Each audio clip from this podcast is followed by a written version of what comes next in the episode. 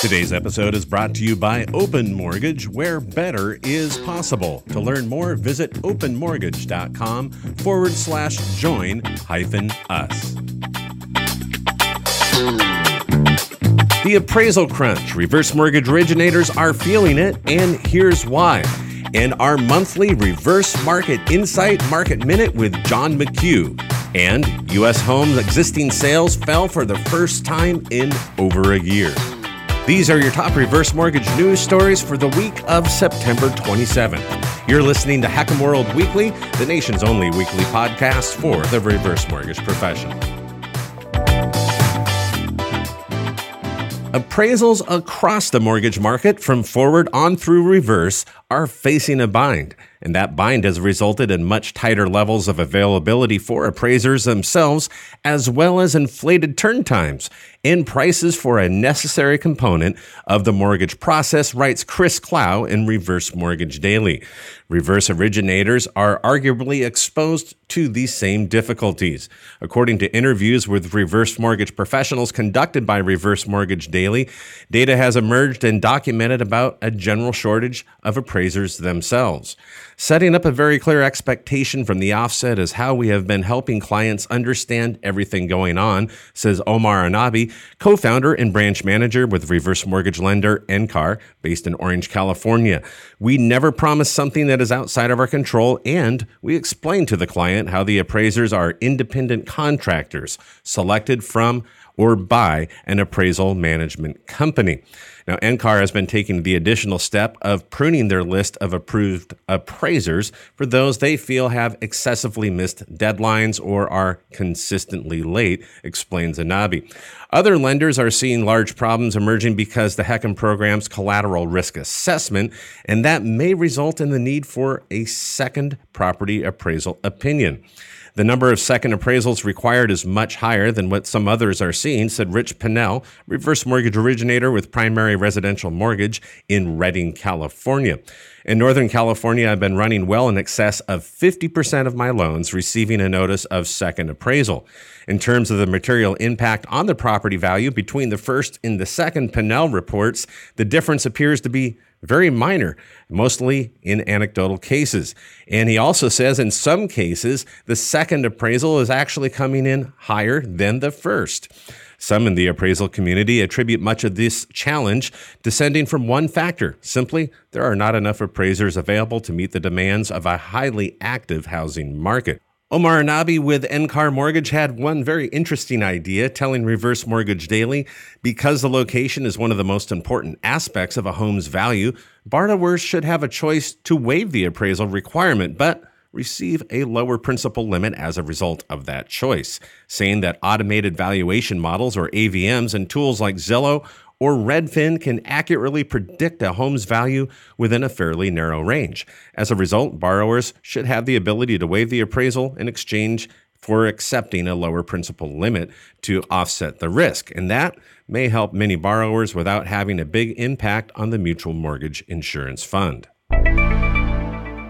And we welcome back once again John McHugh with Reverse Market Insight, which tracks our industry trends and analytics. We're going to be looking at the July endorsement data. That's a little bit different than our top 100 report. John, thank you for joining us.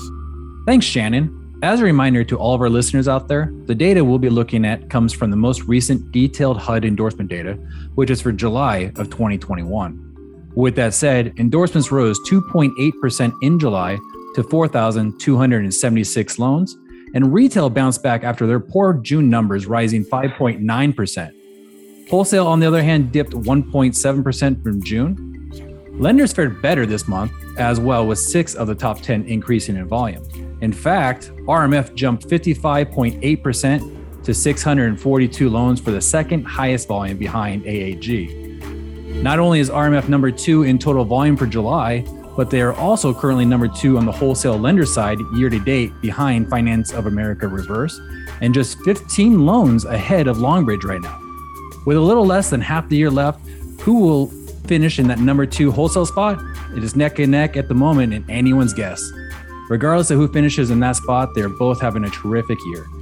Definitely a lot of big news for July, but tune in next month to see what happens in August. I'll give you a hint though. Everyone went on vacation, I think. If you're enjoying our broadcast, be sure to thank the sponsor of this show, Open Mortgage, where better is possible. Click on the banner on this page or visit openmortgage.com forward slash join hyphen us. And in our last segment, U.S. existing home sales fell for the first time in over a year, reports BetterDwelling.com. U.S. home buyers are busy with purchases, but there are fewer present than just a few months ago. And data shows that home sales fell short in August, and price growth, most importantly, is beginning to slow. The seasonally adjusted annual rate, or SAAR, of existing home sales reached 5.88 million in August. That represents a decline of 2% from the month before and a drop of 1.5% compared to last year.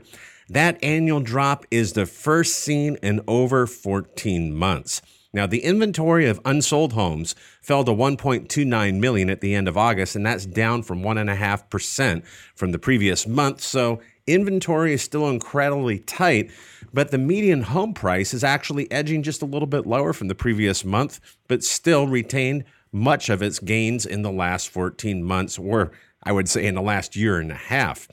The unadjusted median home sale price reached 356,700 in the US in August and that's down 0.77% from a month before. And compared to a year ago, prices are still 14.6% higher and just 1.68% lower than this year's previous peak in June. We expect to see existing home sales to mostly move sideways over the rest of 2021 as the market contends with a familiar mix of headwinds and tailwinds, said Nancy Vanden Houten, an economist with Oxford Economics. Also adding, strong demand and still low mortgage rates will support home sales, but limited inventory and prices that have priced out many buyers will counter those positive forces. And I have to say, I am seeing price reductions. Yes, price reductions here in Northern California. And I'm also seeing what's been reported in other parts of the country. The number of days that a home is listed for sale is increasing. Folks, we may be seeing the beginnings of a cooling housing market. It's about time. And that concludes another episode of HECM World Weekly.